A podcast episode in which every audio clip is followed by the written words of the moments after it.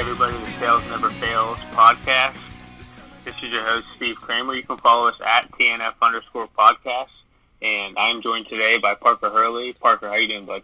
I'm doing good, man. Getting into the 11th team in our. Uh, so far, we're going through the draft order, picking out some team needs for everybody.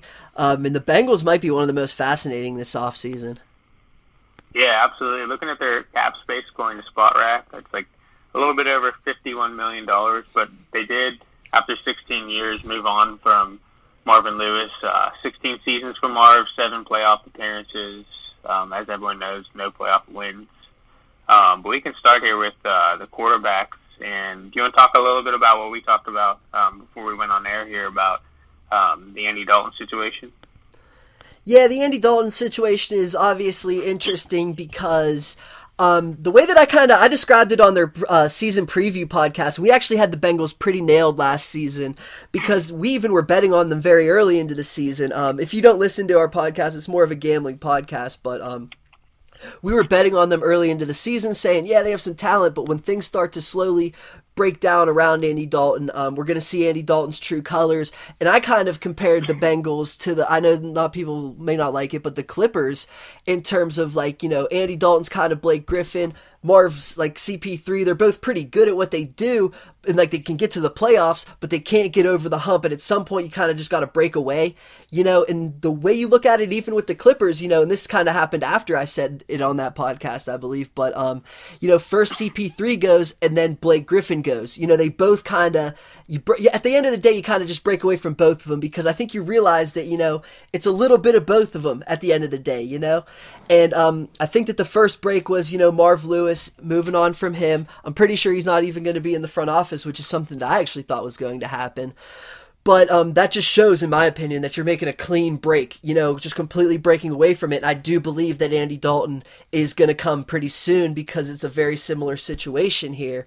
Um, and you look at his dead cap, um, there's there's no dead cap right now, so you could trade him, you could cut him, you could do a lot of things with Andy Dalton. I think they're going to trade him, you know, because you could get something back for him. And there's going to be teams that are going to look and say, hey, we could take on that contract. So, um, you know, Andy Dalton is not the worst quarterback, but I think if you're starting over, which I really do believe the Bengals are, you know that's not where like Dalton is a good place to keep your head above water. I think they kind of want to sink down, scoop up some assets, and then kind of you know swim back up to the top a little bit. So I don't think you know just swimming with your head above water with a guy like Andy Dalton is necessarily the uh, best idea. We talked about how it's interesting that um, Zac Taylor, for the majority, I think it's from like 08 to 2015 had spent a lot of time with Ryan Tannehill. Um, it was like 08 to 11. He was with Tannehill on Texas A&M. Um, went straight to Miami with Tannehill from 012 to like 15. He was a quarterbacks coach, and he was a quarterbacks coach for the Rams with Jared Goff. Um, you know, just coming. That's where he pretty much came from. But he has a lot of connection to Ryan Tannehill. They're gonna move on. Um, I, Tannehill is a guy that you know you signed for a one year contract. You know, because there's um, there's absolutely no risk. Nobody really wants Tannehill at this point. You know, based off of he has some injury issues. Um, he hasn't gotten along with any of his coaches except for you know a guy like Zac Taylor. So you know, it just seems like uh, Tannehill's a really smart fit. I know there's been some smoke in the media about it too. So um, I would honestly almost bank on you know the, I think think they go for Tannehill this year. If it blows up in their face and they go two and fourteen, they say, you know what, we were just in you know the whoever uh, two or you know whoever quarterback sweepstakes for the 2020. You know we weren't happy with the 2019 class. We're to go get one in 2020, but I think it could be Tannehill. I mean, I think they're to draft a quarterback. You know, maybe even in the second round. Um, but I do think that you know, like I said, if it doesn't go the way they plan this year, they're kind of like, how we knew all along. You know, we're we're set up for a great draft pick here. Um, you know, because we knew Tannehill wasn't the long term option, and that's how I think they could get Tannehill reasonably cheap with no long term ties, and they could get something back for Dalton. So I think it's like a clean break to move on from both. Yeah, absolutely. Moving on to running back, Joe Mixon definitely uh, balled out last year, and ended up drafting Mark Walton. They still have Gio Bernard on the books, but would you do anything about that? I personally believe they're going to cut Giovanni Bernard. Um, it mainly comes down to the fact that they drafted Mark Walton last year, and Mark Walton stylistically is very similar to Giovanni Bernard. You look at Giovanni's dead cap, I think they could save like 3.75 this offseason by letting go of him, and I know they're not going to extend him. And it's something that you know uh, the Bengals have. I know it's you know different front office, everything like that, but this is goes all the way to ownership. That this is something that they do is they draft a year early to you know get that guy some some acclamation, and then they replace him. You know, you even saw it go wrong for the Bengals as we're going to get into their offensive line in terms of you know they let go of Whitworth and. uh I think it was Andre Smith maybe at the at the left and right tackles, but they replaced them with you know Ogbuehi and uh, Jake Fisher. And despite the fact that you know neither Jake Fisher or Ogbuehi showed anything, you know, to say that you know we should move on from a guy like Whitworth, that's how the Bengals operate. You get to a certain age, you demand or you're demanding a certain amount of money. We're going to get rid of you. I think it's you know, and they draft a season early to kind of show you that they're going to do that. Um, and they did it with those guys. And like I said, despite the fact that Walton didn't show anything to show that he can replace Gio necessarily. Um, neither did Ogbuehi and neither did Jake Fisher, and I think they still think along. Um, they're a cheaper organization, you know. They always have been. Um, I know some people don't want to hear it, but that's true. They just they trend towards one of the cheapest organizations in the NFL, and that's one of the things that they do is you know we're going to save three point seven five with Gio. Mark Walton makes you know what seven hundred thousand, and we think we can get the similar production if Mark takes that step forward. So I feel like you know, and they could potentially, if they really don't like Mark Walton, um, you know, just draft somebody, and you know it's going to be be a similar price as Mark Walton. So I definitely think Gio's gone. But uh, yeah, Joe Mixon is also, like you said, he's the workhorse anyways. So the big thing with Zac Taylor I'm looking for is Joe Mixon in the passing game more often. They should really use him in the passing game more. Yeah, you talked about that, I think, like every week. That they were like, oh, like, we, they started throwing Joe Mixon, like, wow, he can catch. Like, yeah, I mean, he can do everything.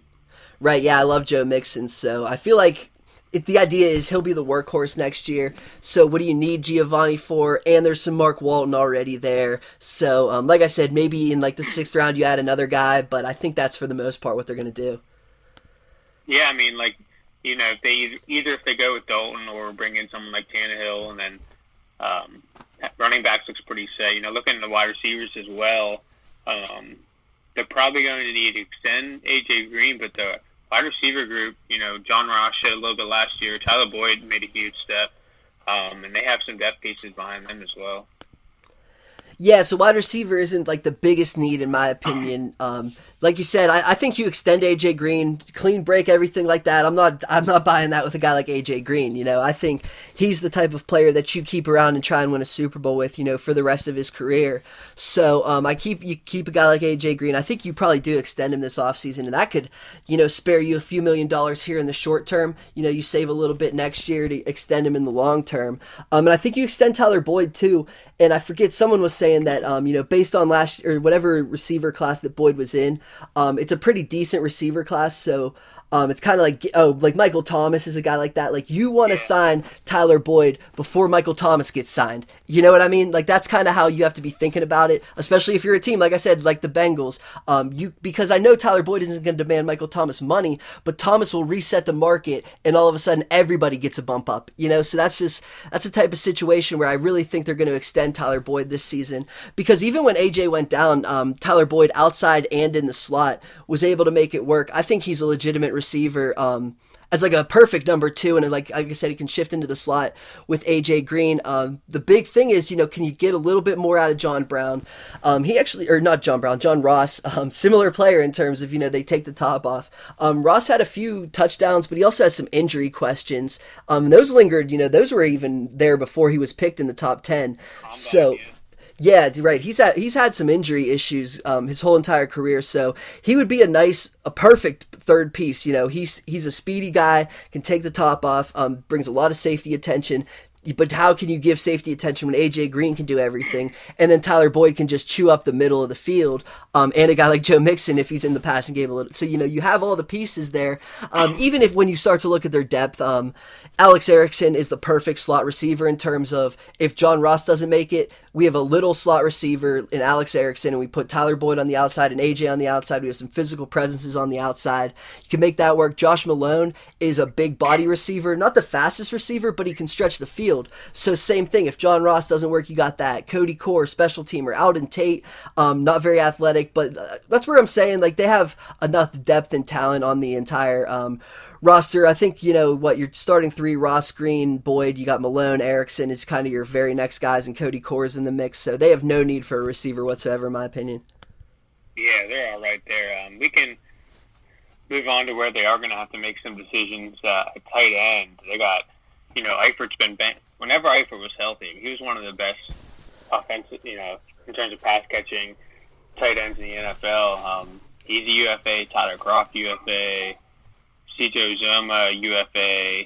Um, you know, they don't really have anyone on the uh, on the roster for 19 that stands out. So they're gonna have to make some moves here. Yeah, I don't see much in terms of that either. I think Tyler Eifert is one of those players you kind of just make the break from. Say, you know, it just didn't work out with us. You have the injury questions. Um, he might get a one year deal from someone for a little bit of money next year. You know, just someone who needs him and could take that risk. But um, I don't think it's going to be the Bengals. I do think Tyler Kroft and Uzomah, they potentially try and bring them back. The question is, did Uzomah create himself a market? Because I thought he was decent last year. Um, I don't think Kroft has much of a market, and he's a perfect depth tight end. So you bring him back, but yeah, you need it. Even if you bring back Uzomah and Kroft, I think you still need a tight end in terms of you know um, a bigger name. I keep throwing out you know the dude from Iowa and like as one of like the top fifteen pick. I could see it. So um, he makes sense for the Bengals too. But uh, I think they have some other needs needs as well because you're so set at wide receiver. You know, you could almost go four wide, but you need a tight end big time in terms of. Uh, yeah, just I, I think a number one because Kroft and Uzomah could be like a two and a three, or Kroft could be your two, but you I think you need a big a bigger name at tight end. Yeah, and uh, moving on, you know, basically like everybody up front, like the other line was you know was decent at some points last year, but um, they have a ton of UFAs going now. A lot of guys that were busting. They're probably not going to bring back. You want to talk about the offensive line a little bit? Yeah, this is another one where they could definitely add to it. Um, they obviously traded for Cordy Glenn last season. Wasn't necessarily great, but he's going to start at left tackle next season. And they drafted Billy Price in the first round. Billy Price had some injury questions as well, but he's going to, you know, he's your starting center in the first round. Um, Christian Westerman, um, I know he didn't really start last season or wasn't like a main piece, but every time he plays, he plays really well. And I would like to see Christian Westerman in a starting spot. So I think you got three guys right there. And then Clint Boling, I know it's his last season, but he's going to be playing for money. I think the Bengals are going to draft to replace him, you know, like they typically do. But nonetheless, he's going to start next season. And there's four starters right there. So you're saying, okay, we got four starters. But you look to, you know, like you said, with some of your depth players, um, or your un- un- unrestricted free agents. Ogbuehi and Fisher already talked about them. They're they've both been busts in terms of everything that you thought they could be. Um, and you know, one neither of them could really start over Bobby Hart. And you know, Bobby Hart's been so poor for them. Bobby Hart's been their hugest weakness. I think if you bring back Bobby Hart, you bring him back as, or if you bring back any of these three, you bring them back as your backup right tackle. Um, because like none of these three could work out, and that's why Andre Smith, who you know, like I said, you let him go what two or three years ago, thinking you know we're ready to move on from Andre Smith. You know he's age thirty, and now you're bringing him back at age thirty-two and looking for you know to get some starts out of him. Like that's how bad you are at right tackle, and that's where um, you push off. You know, okay, tight ends in need, but like right tackle is the biggest need right now in terms of you know like I said I think the quarterback swapper they're gonna you know potentially change quarterbacks but you really to solidify this offensive line you really need a right tackle. Um, Trey Hopkins and Alex Redmond, I mean, I don't think you bring back either of them. You could bring back Hopkins in terms of you need some depth. I'm not fully investing into Westerman as he's a starter, don't need anything else, you know, there. They could get some depth in that regard, but like you need a right tackle. And I don't think it's any of Ogbuehi, Fisher, or Hart, or Andre Smith. I don't think it's any of those four. I think if you bring back any of those four, one, it's a bad sign. Two, it's a sign that um, they should both they should be in a depth rotational backup role, and I think that's the type of money the Bengals would offer him. So to see them back in that just shows that nobody wants any of those guys, you know. So that's that's where they are in the offensive line. Not bad. Um, the guards are questionable, obviously, and that's where you're going to draft some depth for it for the future. But um, yeah, they need a right tackle right now. Yep. And they have you know they have a little bit of capital, so they could definitely bring someone. They need to use some draft capital on it, but you know they could also bring in a free agent or two at um, tight end and offensive line. Um, that really rounds out the offense. We can move on to the defensive side where they have, in my opinion, some more playmakers, um, but definitely some decisions to make here as well. Starting on the line, you know, still got those anchors and Atkins, Dunlap coming back. Um, they have Adolphus Washington and Michael Johnson as free agents. I'm not sure if they're going to bring either one of those back. I read a little bit about um, them being interested in bringing Adolphus Washington back, um, but they have some depth pieces beyond that. So the defensive line for them definitely looks like the strength of their entire team. Right. The big thing is that they invested in their defensive line, and I think they got some steps forward on their defensive line. Um, it obviously, um, you know, they started to lose guys to injuries, and that's when it really started to fall apart um, on their defensive side of the ball. But you kind of look moving forward to next year. You know, Dunlap, um, Atkins. Uh, you know, a guy like Billings probably would be a nose tackle right next to Atkins, and that makes sense. And then hopefully getting, you know, Carl Lawson back from injury.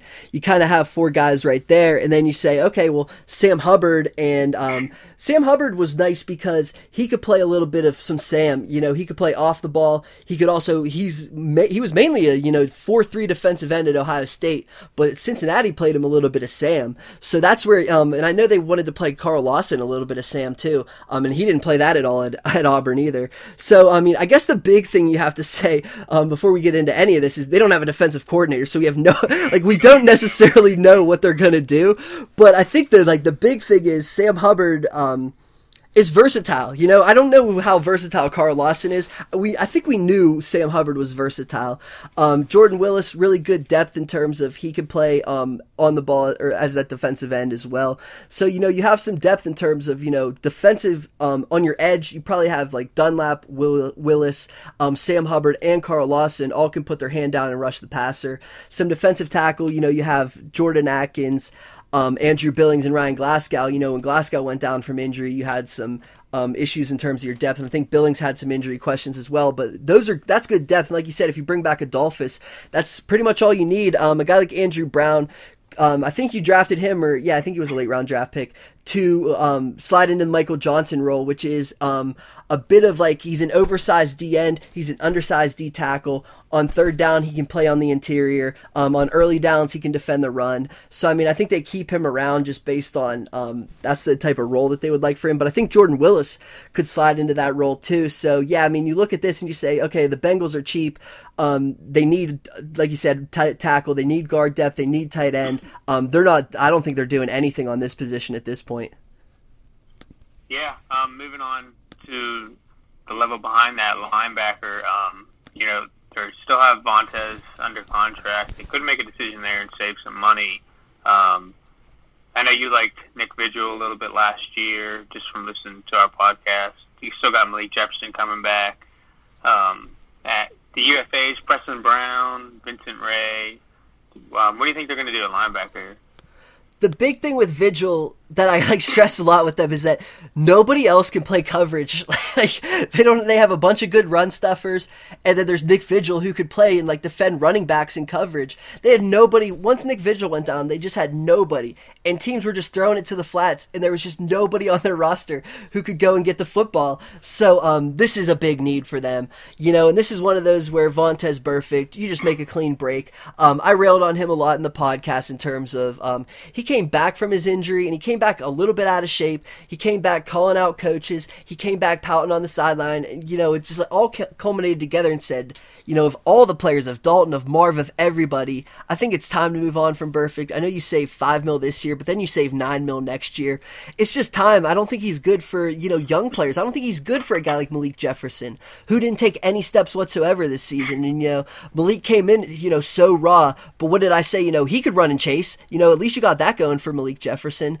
But I don't, you know, Marv didn't trust him um, from the neck up, even to get him on the field at all, really. I mean, or he didn't play much whatsoever. And when he did, he looked completely lost. So, I mean, that's where you look and say, I mean, I don't think Malik Jefferson took any steps. And Vontaze is, you know, your, de- your, your veteran, the guy who's supposed to be the leader of the group. Like, you're not getting anything out of Vontaze, in my opinion. So you save 5 million there. Um, you know, Malik and Vigil, I, I both think that they can play in coverage. Um, Jordan Evans is a special teams player. Hardy Nickerson is a special teams player. Like, there's nothing wrong with that, and they can both play the run if they were forced to. But like, those are your starters, you know, because you have absolutely nothing on the roster. So you need they need linebacker um, more than any team. I've, you know, they just need linebacker in the worst way. Um, yeah, whether it be free agency, anything. You save five mil from Vontaze, you put that right back into the linebacker fund and try and upgrade over Vontaze. Yeah, moving on to the back end of the defense, um, definitely bringing back some nice playmakers at uh, corner. Um, safety still some question marks. Um, I know they drafted Jessie Bates. Um, what do you think they're going to make any decisions here? I know that uh, Dennard's going to be a UFA, and he'll probably find a market. So I doubt that the Bengals will compete with that. But what do you think they'll do in the secondary? Yeah, the big issue is you need a defensive coordinator to start making some of these decisions, you know, um, and you just don't have. Like, I don't know what the direction of their defense is. I think because, like you said, and because, like I said, they're a cheaper organization. Darqueze Dennard um, is fine, but he's going to make more money on an open market than a team like the Bengals would want to give him. And I think a team like the Bengals would look at Darius Phillips and say, he ended his season on the IR, but he put in eight starts. Um, we drafted him like the fifth round. Like I said, they're a team that they'll draft players to replace players just like that, and they won't be too too scared of it. So um, I think Darius Phillips could potentially enter the season as your slot starter. Um, with Dre Kirkpatrick and um, William Jackson, you know, I think everybody likes William Jackson so far for what he's done. Um, he had an excellent season in 2017, maybe took a step back in 2018, but I think that was everything around him took a step back in 2018. Dre Kirkpatrick, I mean, I don't know. I would, I personally would probably look into, um, you could save six million this year. Um, but he, I also think you could, um, you could save like 11 million in 2020 and there's like no dead cap after this year so this could be his last year with the team. I don't necess- i don't like the way that he ended um, the season you know, just like his, uh, I don't know, the way that he played on the field. I don't like the way that he ended his season last year. And I don't think he maybe is a player that, you know, when you're cutting things clean for the Bengals, maybe he's a guy that you get rid of. But like I said, I have no idea what the direction of their defense is. And they're going to have to invest so much in linebacker that maybe they keep Dre one more year, um, see if he can, you know, fit with this new coordinator. And if he doesn't, then you just cut clean. But, um, like you said, Jessie Bates, they drafted him to play free safety, and that was a good selection by them. Um, Shawn Williams should probably, you know, be their strong safety moving forward, and Clayton Fejedelem, um, I think I actually nailed that one, is going to be their, you know, third guy, box guy, downhill guy, um, play special teams. But yeah, I mean, you could. I think you could cut Kirkpatrick and look to drafting, you know, a young cornerback to move next to William Jackson because you're going to extend William Jackson. But I think you could do that, and I think Darius Phillips could play some slot. But there, so there's a potential need for some secondary.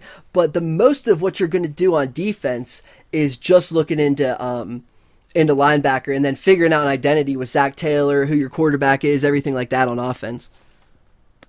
Yeah, I mean, they need to start with the DC, and they definitely have some decisions that they're going to have to make. But like we were talking about, it's probably going to be a little bit of a reboot here, uh, but they do have some pieces that they can build around. Yeah, the uh, the big thing is you don't get a guy like Zac Taylor and say, you know, he's going to turn around in one year because um, I was saying most of these coaches um, he's the biggest unknown, I would say, of, of all these head coaching hires. So you don't get a guy like him, and you don't have, you know, um, whatever. If you change it over with Andy Dalton, if you do break clean from Burfict, if you do make some of these moves, you know, Eifert's potentially probably moving on. Um, you don't call it after one year. So, I mean, I could see them, even if they regress and win, saying, okay, we're fine. You know, we're going to regroup with Zac Taylor. Um, like I said, if it fails with um, Tannehill, okay, we've got the second pick and we're drafting a quarterback, second overall. You know, this is the actual regime. You know, so I don't see it being. Um, I don't see an urgency to win. I see an urgency to start, you know, figure out who the heck your uh, defensive coordinator is. You know, I forgot that, um, you know, I didn't think that this close to, you know, the combine that we would, um, I wouldn't know a team's defensive coordinator. So um, we'll see about that. Yeah, um, that about does it for the Bengals podcast. Um, they were at pick 11, and we'll be moving on to the Packers next. But yeah, Bengals fans that are listening to this, we're going to be doing the positional breakdown of guys for the draft after the combine. So definitely check those out. But Parks, do you have anything you want to add? No, that's it. Yeah, we'll talk to you guys then. Uh, definitely listen to those because, like I said, uh, we're gonna do um, at the end we're going to kind of do uh, what are three you know team fits for this player and you know if listen and see if the Bengals are one of those fits. Yep, absolutely. Catch you guys next time.